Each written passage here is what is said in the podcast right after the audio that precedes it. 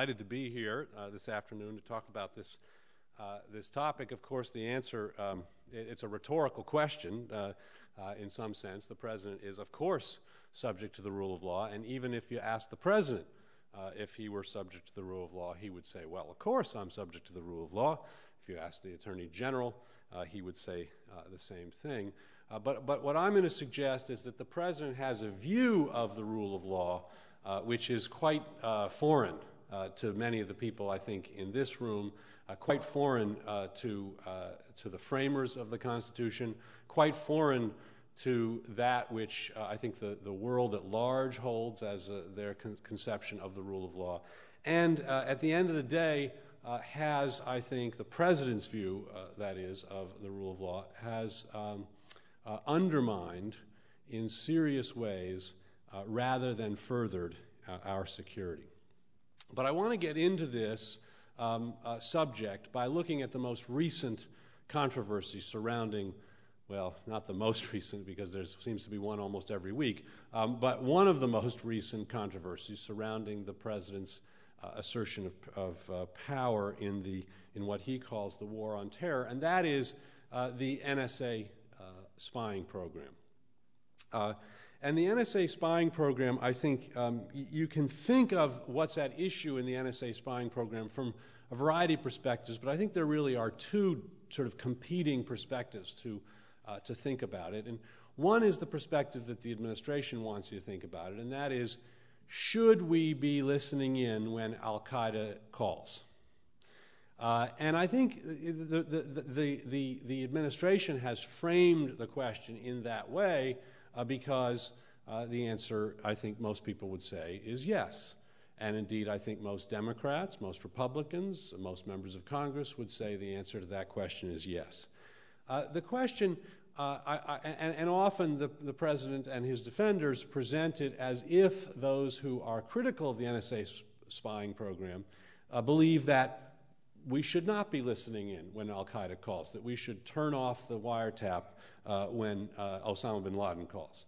Uh, I, and, and, I think that's a, that is a, a, a straw man. Uh, uh, as I say, virtually everybody agrees that we ought to be listening in when Al Qaeda calls. The real question uh, is whether we do that pursuant to law or whether we do it pursuant to a secret order signed by the president which directly contravenes criminal uh, prohibitions on the books.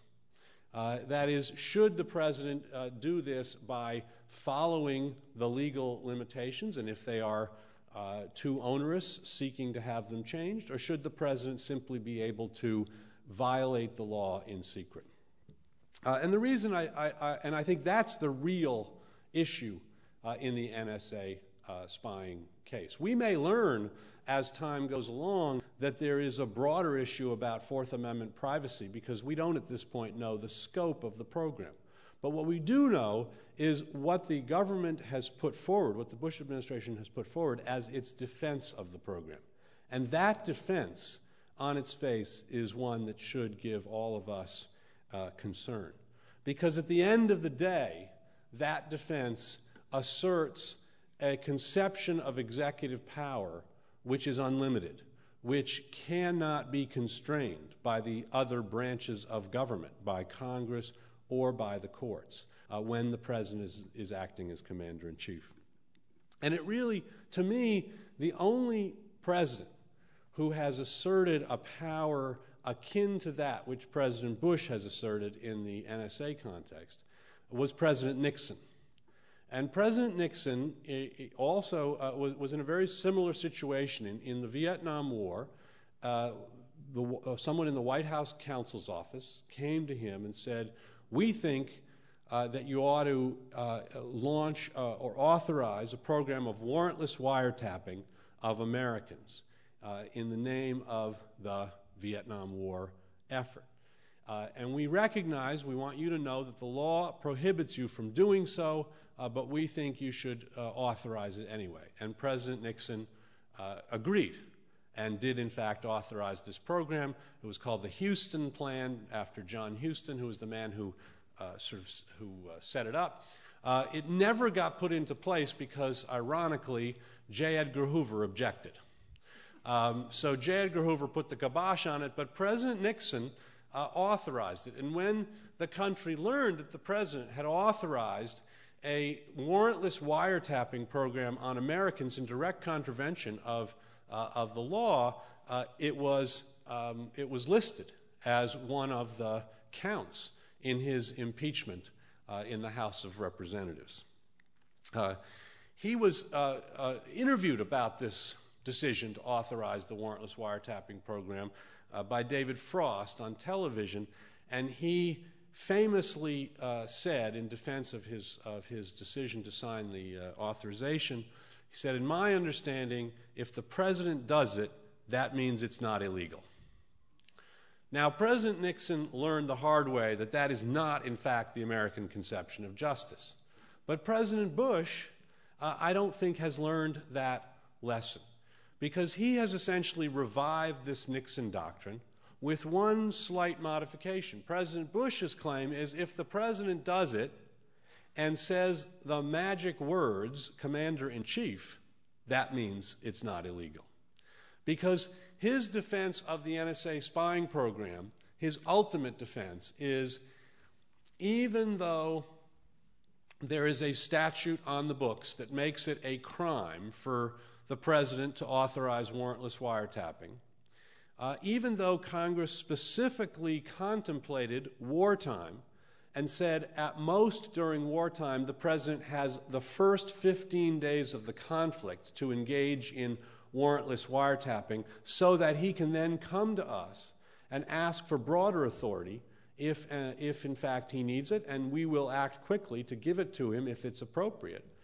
Uh, despite the, that statutory framework that says no warrantless wiretapping in general, uh, and in wartime, for the first 15 days, only after a declaration of war, and, and none beyond that, and it is a crime to, to engage in anything beyond that, the president simply went ahead and ordered it. And his argument is that it is unconstitutional to restrict the president's ability to authorize warrantless wiretapping of Americans where he is acting as commander in chief and uh, selecting the means and methods of engaging the enemy. The argument that the Justice Department has put forward in a 42 page, single spaced memo to Congress and anytime the government needs 42 pages, single spaced, to defend something, you know they've got a hard case. Uh, the, the argument at the end of the day is I mean, there's a number of arguments sort of along the road, but um, the, prince, the, the, sort of bottom line argument is even if uh, this criminal prohibition directly applies to the president, it can't apply to the president because the president, as commander in chief, must have unilateral, uncheckable authority to select the means and methods of engaging the enemy. And spying on the enemy is one of the means and methods of engaging the enemy. And so, if spying on Americans without a, a warrant and without uh, uh, any kind of judicial or congressional approval is part of that, so be it. And Congress, neither Congress nor the courts can stop him uh, from doing so. Now, uh, this is not the first time that the president has asserted this kind of uh, broad based executive uh, authority, this kind of uh, this, this authority that is literally uncheckable. The first time he did so was with respect to torture, and it was in the now infamous August 2002 Justice Department memorandum on the torture statute. And that statute, that memorandum was essentially written by the Justice Department to assure CIA officials who were interrogating various uh, Al Qaeda suspects around the world that they would not be prosecuted for torture if they tortured. And one of the arguments that it made was that the torture statute, there's a criminal statute that makes it a crime to, uh, for anyone to torture another uh, person. Uh, and the International Treaty Against Torture, which we have signed and ratified, which prohibits torture under all circumstances, ex- expressly including wartime. The argument that the memo makes is that it would be unconstitutional to interpret those statu- that statute and that treaty to restrict the president as commander in chief because he must have uncheckable authority to select the means and methods of engaging the enemy and the means and if he determines that the means and methods of engaging the enemy include torture, then he has the constitutional authority to order that, and no one, neither, neither Congress nor the courts nor international law, can stop him. Now, when that memo was, was leaked to the public uh, and, and, and, and, and roundly criticized, uh, the government repudiated it and substituted another memo. But interestingly, they did not repudiate this part of the memo. That is, they did not, in the new memo, address the question of whether the president can order torture in violation of a criminal statute prohibiting it. Um, but they all, but they clearly, they, so, so they left un, un, sort of, sort of sitting out there the, the, the theory that he, he could. The president again uh, adverted to this theory when he signed the McCain Amendment. The McCain Amendment, uh, some of you, some of the people in this room will, will, will know, was uh, an amendment sponsored by Senator John McCain, which was designed to close a loophole that the administration had um, creatively found or created uh, in the international treaty that prohibits torture and cruel, inhuman, and degrading treatment. Now, this is an international treaty that is designed to make sure that human beings are not treated in torturous ways, cruel ways, inhuman, or degrading ways. The administration read this treaty to uh, apply, with respect to the cruel, inhuman, and degrading part, only to people with U.S. citizenship uh, abroad or people in the United States. So that if you are a foreign national held abroad, say in a CIA detention center, or at Guantanamo, or at Bagram Air Force Base, or at Abu Ghraib, you are not protected by the treaty that prohibits the infliction of cruel, inhuman, and degrading treatment, because that only applies to U.S. citizens uh, and persons within the United States. Now, this was a crazy interpretation of the treaty. This was not a treaty designed to protect Americans or people in America. It was a treaty designed to protect human beings. But in the interest of freeing up the CIA to use coercive interrogation tactics and the Army, uh, the, administration adopted this interpretation. So John McCain, uh, who himself was a POW and himself was tortured, uh, was, was offended by this and, and introduced an amendment to close that loophole and make it very clear, as I think was clear until the Bush administration reinterpreted the treaty, that you can't impose cruel, and inhuman, and degrading treatment on anyone, anywhere. And it passed. And it passed 90 to 9 in the, uh, in the Senate and by a similar margin in the House. And President Bush, who initially said he was going to veto it, obviously couldn't veto it when that kind of, uh, it had that kind of backing. And so he signed it, but in his signing statement, he said, I will enforce this consistent with my understanding of my commander in chief authority which means I will insist it except when I decide, I will enforce it except when I decide that it shouldn't be enforced and that we should inflict cruel, inhuman, and degrading treatment on people. Uh, the, so, so, so they have asserted it with respect to spying on Americans, they've asserted it with respect to torture, and they've asserted it with respect to cruel, inhuman, and degrading treatment. The president uh, also asserted this, uh, this theory uh, in connection with detention of enemy combatants.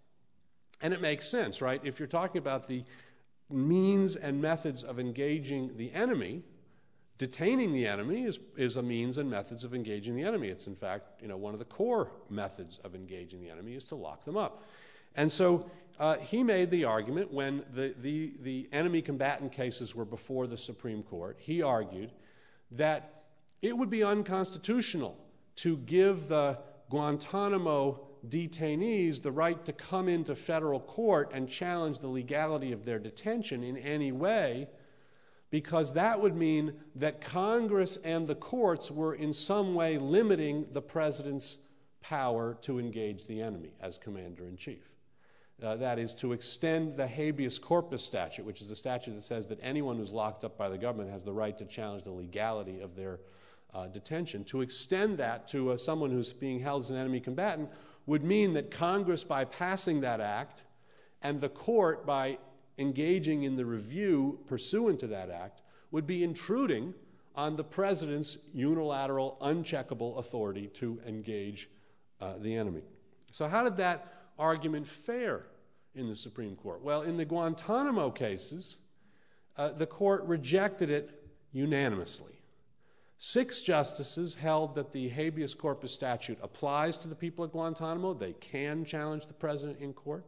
Three justices dissented, uh, with Justice Scalia writing the opinion, but Justice Scalia interestingly said, uh, I think it's clear that Congress could have extended this review authority to the president's detention of enemy combatants.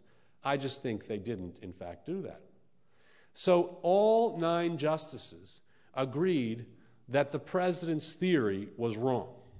That is, that Congress and the courts can, in fact, review the detention of enemy combatants, one of the core uh, functions of engaging the enemy. The president made a similar argument in the enemy combatant case involving the U.S. citizen, Yasir Hamdi, who was uh, allegedly uh, picked up in Afghanistan. Uh, the, we, we, we, initially thought he was a foreigner, put him at Guantanamo. When we realized he was an American citizen because he'd been born in Louisiana, uh, we quickly brought him uh, uh, to the United States, but kept him in military incommunicado detention. And with respect to Mr. Hamdi, because he was a citizen and because he was here, and because the Fourth Circuit had rejected their earlier argument that even citizens have no right to go to court to challenge the president, the president took a slightly modified view. It said the courts can review when we detain U.S. citizens, but because of the president's commander in chief authority, the courts can do nothing more than rubber stamp the president's decision to detain. That is, the, president, the courts cannot ask whether the person actually is an enemy combatant. They can only ask whether the president has said the magic words, he is an enemy combatant. Uh, and again, the court rejected the president's uh, position. Uh, and here I'm, I'm, quoting from Justice O'Connor uh, in, the, uh, uh, in the Hamdi decision. She writes, for the, for the plurality of the court, whatever power the U.S. Constitution envisions for the executive in its exchange with other nations or with enemy organizations in times of conflict, it most assuredly envisions a role for all three branches when individual liberties are at stake. It most assuredly envisions a role for all three branches when individual liberties are at stake. So, again, that is a direct repudiation of the president's argument that when you're talking about the means and methods of engaging the enemy, no other branch has a role to play uh, because the commander in chief has uncheckable uh, authority. Now, um, the, the, the, the, the interesting thing about this is that despite the fact that the president lost on this argument in a big way in the Supreme Court uh, not two years ago, he's still making the argument. But I guess if your view is that you, as president, say what the law is and not the courts or Congress, then it doesn't matter that the Supreme Court has unanimously rejected your theory of the Constitution. You just, you know, keep keep uh, going right along. Now, um, I want to. I want to. Uh, what I want to do is is is uh, explain why this, if it's not already evident, why this interpretation is wrong uh, but then I want to kind of link it to uh, a broader problem in the administration's approach to the war on terror, uh, in quotes. Um, why is this wrong? I mean, you know, some people argue that the president uh, has particularly a particularly important role to play in foreign relations, especially important relation, role to play when we're at war. You need a top-down, clear line of authority the president has to be commander in chief. Surely that means something, uh, et cetera, et cetera, et cetera. Well, I think you can start by looking at the text of the Constitution. And what you see when you look at the text of the Constitution is that the framers were concerned about executive power. After all, we had rebelled against a monarchy, King George, and we did not want to, you know, create a new King George. Uh, maybe we have. But the, the, the, the theory was that we shouldn't. And so, even though there was a recognition that you need the president to be commander in chief to run the war, uh, uh, we, the, the understanding was we want Congress to have significant power vis a vis any war effort. So the framers gave Congress, not the president, the power to declare war and to initiate any sort of lesser hostilities. It gave Congress, not the president, the power to raise and fund the Army and the Navy. It gave Congress, not the president, the power to set rules governing the Army and the Navy. So this is very interesting. The president is commander in chief, but unless Congress funds an army, he has no army. And the president is commander in chief, but Congress gets to set the rules that govern how the army should conduct its affairs. So Congress, pursuant to that power, clearly can forbid the army from engaging in torture. And, uh, and, and, and, and the Constitution envisions exactly that kind of limiting role on behalf of, uh, uh, of Congress. Uh, the, the, the, and, and historically, uh, Congress has, in fact, regulated war making. It has authorized wars. It has cut off funding for wars. It has cut off funding for particular campaigns, like the bombing in Cambodia. Uh, it has uh, set forth rules for governing the military. They're called the Uniform Code of Military Justice, and they say, not the president, what military officials uh, and enlistees can and cannot do, and must and must not do. Uh, it has uh, enacted uh, laws that, that govern, the, uh, govern the, the governance of occupied territories, the kind of thing that the president would do as commander in chief, but for Congress's intervention. But once Congress intervenes, um, the president has to enforce the laws that Congress has passed. And uh, it has prohibited the use of torture and now the use of cruel, inhuman, and degrading treatment uh, by the Army under all uh, circumstances. So Congress uh, clearly has done this in the past, uh, and, uh, and, and the framers certainly understood that, the pre- that, that Congress uh, should uh, engage in this kind of checking function on the president. I think they, they correctly understood that a president in wartime poses particular dangers uh, because there's going to be particular temptations to gather up and amass a lot of concentrated power, uh, and therefore it's important that Congress be able to play a role to check uh, the, the, the, the, executive. Now, uh, in addition to the, the Supreme Court rejecting this position of President Bush in, in, uh, in the most recent uh, enemy combatant cases, the Supreme Court has also rejected the argument when other presidents have made versions of this argument. So, Harry Truman during uh, the Korean War argued that the commander in chief authority allowed him to, to seize the steel mills when they were subject to a national strike, and they were the uh, producers of the armaments for the war. And the Supreme Court said, no, you cannot seize the steel mills. Why? Because Congress considered giving you that power, but declined to do so. And you can't take it unilaterally where Congress has declined to give it to you. The same thing uh, happened in, in, earlier in, in, a, in a war in 18, 1804 with France, where Congress had authorized the president to seize merchant ships going to France. And he, see, he issued an order, pursuant to his commander in chief authority, to seize merchant ships coming from France. And the ship owner challenged him in court, and the Supreme Court said uh, the president as commander in chief, cannot seize ships coming from France, where Congress has only authorized him to seize ships going to France, because the authorization to seize ships in one direction uh, presumes a denial of that authority to seize the ships in the other direction. Uh, if the president were, uh, were right that the commander in chief authority is uncheckable, then Congress would have nothing to say about whether you can seize ships going to or from France the president would have unilateral authority to seize them no matter what if he uh, determined that was necessary to engage the enemy. So every time the Supreme Court has been confronted with an argument of this type, that the president can ignore the law when he is asserting a commander in chief authority, it has rejected it. Now, um, let me, let me talk about why, uh, why, why this ought to concern us uh, from, a, from a still broader perspective. I think it ought to concern us as American citizens because this is a remarkable assertion of unchecked power. And if, if anything is critical to the American system of government, it is checks and balances. And the president's assertion would do away with checks and balances during a wartime.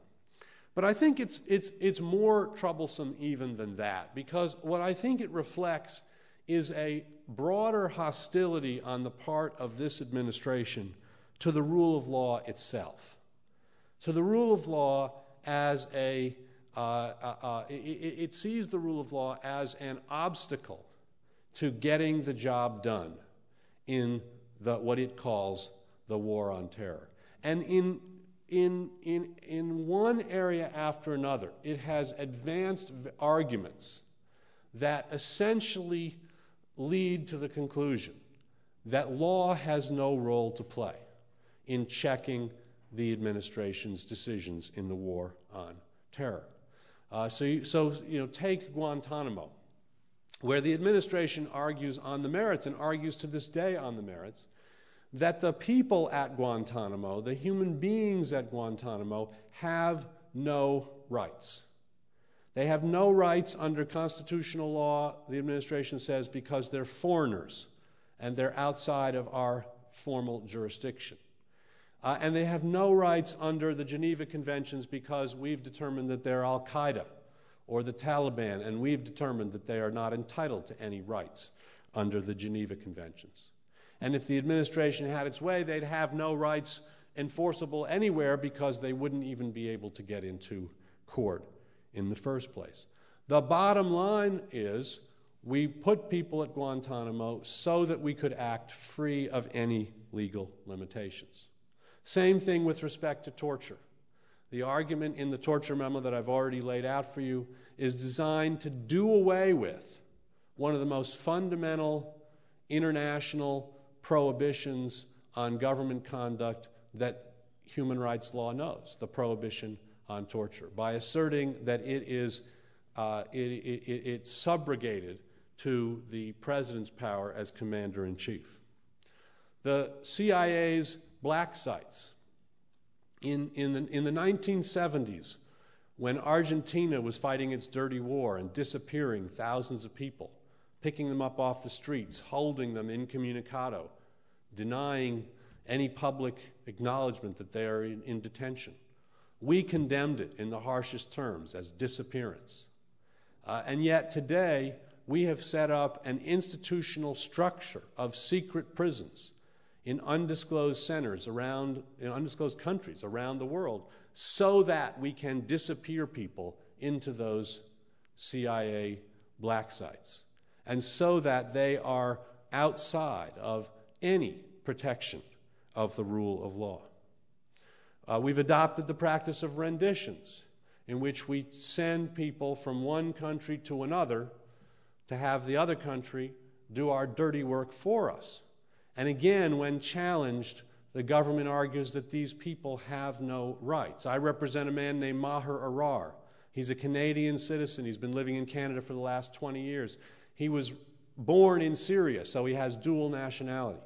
He was returning home from a, a, flight from, uh, on a flight from Europe uh, to Canada, uh, changing planes at JFK when U.S. officials took him out of line, locked him up, uh, uh, denied all of his requests for a lawyer, lied to the lawyer that his family obtained for him when they learned that he was detained at JFK um, so that the lawyer could never actually get to see him and, and effectively uh, argue for him, and then ordered him deported on the basis of secret evidence. When he said, you know, fine, I, I didn't want to come to the United States anyway, I'm just, you know, transiting through to Canada, here's my, you know, f- flight coupon for my connecting flight. They said, oh, no, no, we don't need your connecting flight coupon because we've chartered a federal jet for you and we're going to send you to Syria. And indeed, they sent him to Syria. Now, you got to ask yourself why in the world would the United States government take a Canadian citizen on his way home to Canada and send him to Syria? The last I checked, we had better relations with Canada than with Syria, although this kind of thing might change that. Um, uh, but of course, Canada doesn't have a record of torturing uh, its suspects, and Syria does. And he was indeed tortured, and he was locked up for a year without charges in Syria until the Syrians released him when they found no evidence that he was involved in any wrongdoing whatsoever, and he returned to Canada, this time not transiting through JFK. Uh, and in Canada, no charges have been brought against him. And in fact, last year, Canada, Time Canada named him Person of the Year. Uh, Time United States uh, named President Bush Person of the Year. But when we brought a lawsuit challenging the constitutionality of, of forcibly taking a Canadian citizen uh, you know, off the transit line and sending him to Syria against his will to be tortured, the government's argument was Mr. Arar doesn't have any rights. He's a foreign national. He never entered the country. Apparently, JFK is not part of the United States. I don't know how many of you have been there. It does feel like you're in a third world country when you're, go- when you're going through JFK. Apparently, that's their theory. But in any, in any event, the claim is no rights attach. No rights attach. Therefore, no limits on the president's uh, actions uh, in the war on terror. And the same thing uh, with, re- with respect to spying. And I think this is captured most uh, uh, precisely in a, uh, in a document issued by the Pentagon in March of last year, March 2005. It's called the National Defense Strategy, and it has a single sentence which I think really sums up the administration's attitude towards the rule of law. And the sentence is this The strength of the nation state, meaning our nation state, will continue to be challenged by a strategy of the weak using international fora judicial processes, and terrorism. Now, that is a remarkable sentence because, first of all, it dismisses the rule of law, international fora, and judicial processes as a strategy of the weak. We don't have to be concerned with it because we're not weak, of course. It's a strategy for those other countries and those other people who are weak, not for us who are strong. But even more remarkable is the notion that the rule of law is now associated with the terrorists. It's a tactic, like terrorism, that will be used against us. Now, I would have thought that when a group of people hijack planes, fly them into buildings, kill 3,000 innocent civilians, that the rule of law would be on our side, not on their side. They, they violated every principle of the rule of law, of human dignity, of respect in their actions. And you would think the rule of law would be on our side in fighting them, but in fact, four years later, the administration sees it as something that is, on, is aligned with the terrorists uh, against us. I, I think uh, that that gets it exactly backwards. And I think uh, the, the proper way to understand the role that the rule of law plays in fighting against terrorism is reflected in a, in, a, in, a, in a passage from an opinion by uh, Justice Aaron Barak, the president or the chief justice of the Israeli Supreme Court, in a decision that pro- prohibited the use of quote unquote moderate physical pressure in interrogating Palestinian suspects. And Justice Barak wrote A democracy must sometimes fight terror with one hand tied behind its back. That's the rule of law. Even so, a democracy has the upper hand. The rule of law and the liberty of an individual constitute important components in its understanding of security. At the end of the day, they strengthen its spirit, and this strength allows it to overcome its difficulties. That from someone who has, of course, faced the prospect of terror almost on a daily basis for more than a decade. Uh, our administration, uh, facing one uh, catastrophic terrorist attack, has taken the opposite point of view. And I think uh, it, this, this is a disaster for uh, from a security perspective for at least two reasons. There are many reasons, but at least two reasons. And I'll, I'll, I'll i want to just lay those out, and then I want to say what we can do uh, to, to try to respond uh, as I close. Um, but when one fights the threat of terrorism, by violating the most basic principles of the rule of law principles like equality, principles like a fair trial, principles like a prohibition on torture or arbitrary detention. You undermine your efforts.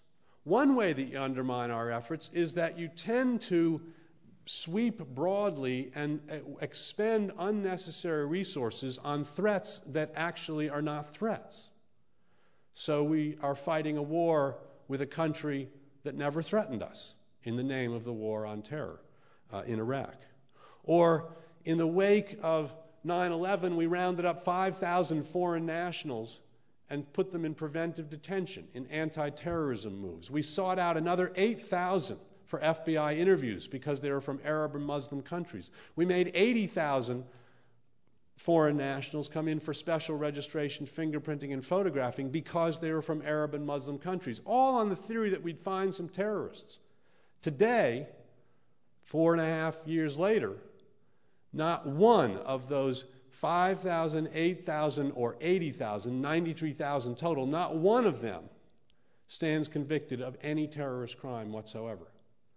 And that's a massive amount of resources directed at the wrong guys. Uh, Jon Stewart captured this, as he captures virtually everything, on The Daily Show when he, was do- he did a story on the NSA program when it first broke. He called it Rampant Buggery. And he, and he, and he quoted the, uh, the, the, the, the, the White House spokesperson as saying, you know, the reason we need this NSA spying program is we need to connect the dots. We need to connect the dots. So then Jon Stewart said, okay, well, let's see. Oh, and then, then, then, he put up a, the, a, a, newspaper headline from the New York Times that had run that week, which, uh, which said that the FBI agents had been complaining bitterly about being inundated with hundreds and hundreds and hundreds of bad leads from the NSA spying program, all of which had led to dead ends or innocent Americans. So, he, so Jon Stewart says, well, okay, let's, let's look at what the dots were before 9 11. We had, they attacked the World Trade Center once. We had Osama bin Laden th- threatened to attack us again. We, had se- we knew several of their people were high level people were here in the United States. We uh, knew that they were taking uh, flight lessons without learning to land. Uh, and, uh, uh, and, and, the, and, you know, and the line is in a direct, you know, there's a direct line between those five uh, dots. He says, well, let's look at what, what, the, what, what the screen looks like after the NSA spying program. And the whole screen fills up with dots. And then he says, well, you know, if you look at that closely enough, a unicorn will appear. And indeed, a unicorn appears. But, but the point is that the, one of the things the rule of law does with respect to coercive force is it says you should use coercive measures against those as to whom you have some basis for suspicion. And that's a narrowing function that actually makes the, the, ex, the, the expenditure of resources more efficient. When you start rounding up 93,000 people who have nothing to do with terrorism, you're wasting a lot of resources. When you fight a war against a, a country that doesn't threaten you, you're wasting a lot of resources, resources that could be better spent seeking to protect us in more, uh, more, effective, uh, more effective ways. But more importantly, I think when you bypass the rule of law, you sacrifice the legitimacy of the enterprise. And the enterprise here is a legitimate one. Seeking to protect us from attacks like those that occurred on 9 11 is unquestionably legitimate. But if you do it in an illegitimate way, the enterprise loses its legitimacy. And that comes with tremendous costs. Uh, Abu Ghraib and Guantanamo uh, have become sort of emblematic of the United States' approach to the war on terror. And Al Qaeda couldn't have asked for better propaganda uh, for its fight against us. Uh, if it had, you know, hired the, the best minds on Madison Avenue, couldn't have come up with a better, uh, better program than Abu Ghraib and Guantanamo. We essentially played right into their hands. And, and, and the, the, the reaction that those actions, in which we are seen as not being bound by the rules that everyone else is being bound by, as not respecting the human dignity of people who are not Americans, uh, of not uh, believing in the right to a fair trial. Uh, when, when we're seen that way, uh, we give them ammunition for their recruitment. We make it less likely that those who are not actually going to be working with them but might be in their community are going to be less likely to, to help us out in identifying uh, uh, the bad guys. And we make it less likely that foreign countries are going to find it uh, of interest to work with us in what is ultimately an international, uh, an international struggle that requires the cooperation of a, ho- of a whole host of countries. And so I, you know, I, I uh, think of a, uh, of a couple of, uh, uh, of things when I think about sort of how this has affected our image. One is that before 9 11, I think we were known as the standard bearer for the rule of law. We, our experts, went around the country training other countries in how to, you know, develop rule of law systems and the like. Uh, I was struck when the, when the Washington Post issued its, um, uh, released a story about the black sites, the CIA black sites, that the next day Russia rushed out a press release saying they had nothing to do with it. Now, it seems to me that we have fallen far when Russia feels the need to distance itself from us because of concern that its human rights record might be tarnished by the association. Uh, but, but, but also, I think if you, you think about where uh, how America was viewed on September 11th, 2001, when we had the world sympathy, when Paris Le Monde's headline was, We are all Americans, to today, when we have the world's antipathy, when there is a higher level and more widespread level of anti Americanism than ever before in the history of this country. Uh, and you ask, what caused that? You know, some people say, well, they hate us because of our freedoms, they hate us because of our privileges. We had all those freedoms. We had more freedoms on 9 11, uh, and we had just as many privileges on 9 11. Uh, and yet we had the world's sympathy. Today, we have the world's antipathy, and I think the, the reason for that has to be laid at the, at the feet of the administration and of its, of its attitude in fighting what it calls the war on terror uh, using tools uh, that it would not uh, permit any other country to use against our people. Uh, and so, uh, and, and I think that anti Americanism uh, is the greatest threat to our national security as we go forward. Now, let me close by just talking about the importance of, of, uh, of, of, fighting back and of standing up to this kind of, uh, of view of commander in chief power. Because when I, when I, people often ask me, you know, is there any, do you have anything positive to say?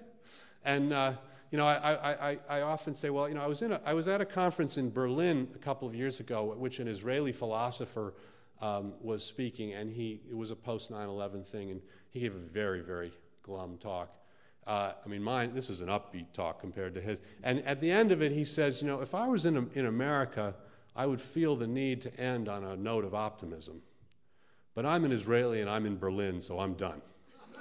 so, but I'm an American, and here I am in the heartland of America. And, and, and I think that there are some, uh, some reasons for hope. And the principal reason for hope that I find when I sort of look back over the last five years is the acts of citizens and specifically of civil society organizations, of human rights groups, uh, immigrants groups, civil liberties groups, grassroots groups, in standing up to the kinds of abuses that I've laid out here and speaking out against them and writing reports uh, uh, and filing lawsuits and organizing petition drives uh, and getting a referendum uh, uh, passed uh, that, that, that speak up for the principles that this country was built upon and should stand for. And I think that plays a, a, a, significant role, particularly at a time when all three branches of the federal government are essentially controlled by the same party. So, how do you have checks and balances when the Republicans control the executive branch, the Congress, and the courts? Very difficult. Um, and, and, and it only underscores the importance of civil society. And I think back to the last major national security crisis, the McCarthy period, and, and you ask yourself, what was civil society doing then? Well, first of all, there wasn't much civil society back then of the type there is today. There was the ACLU, but what was it doing? It was purging itself of communists during, world, during, the, during the Cold War.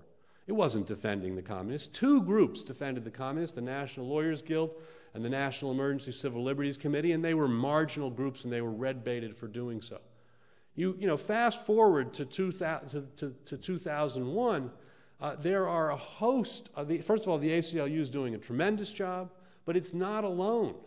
There are a host of civil society groups out there that just didn't even exist um, back in the 1950s. And they're providing an important check, uh, a critical check on what the administration is doing. And I think the administration is, has been forced to back down in a variety of areas on cruel and human degrading treatment, on torture, uh, on Guantanamo, uh, on the massive roundups right after uh, uh, 9 11, uh, on a host of issues, on total information awareness. And maybe we'll see on the NSA spying program.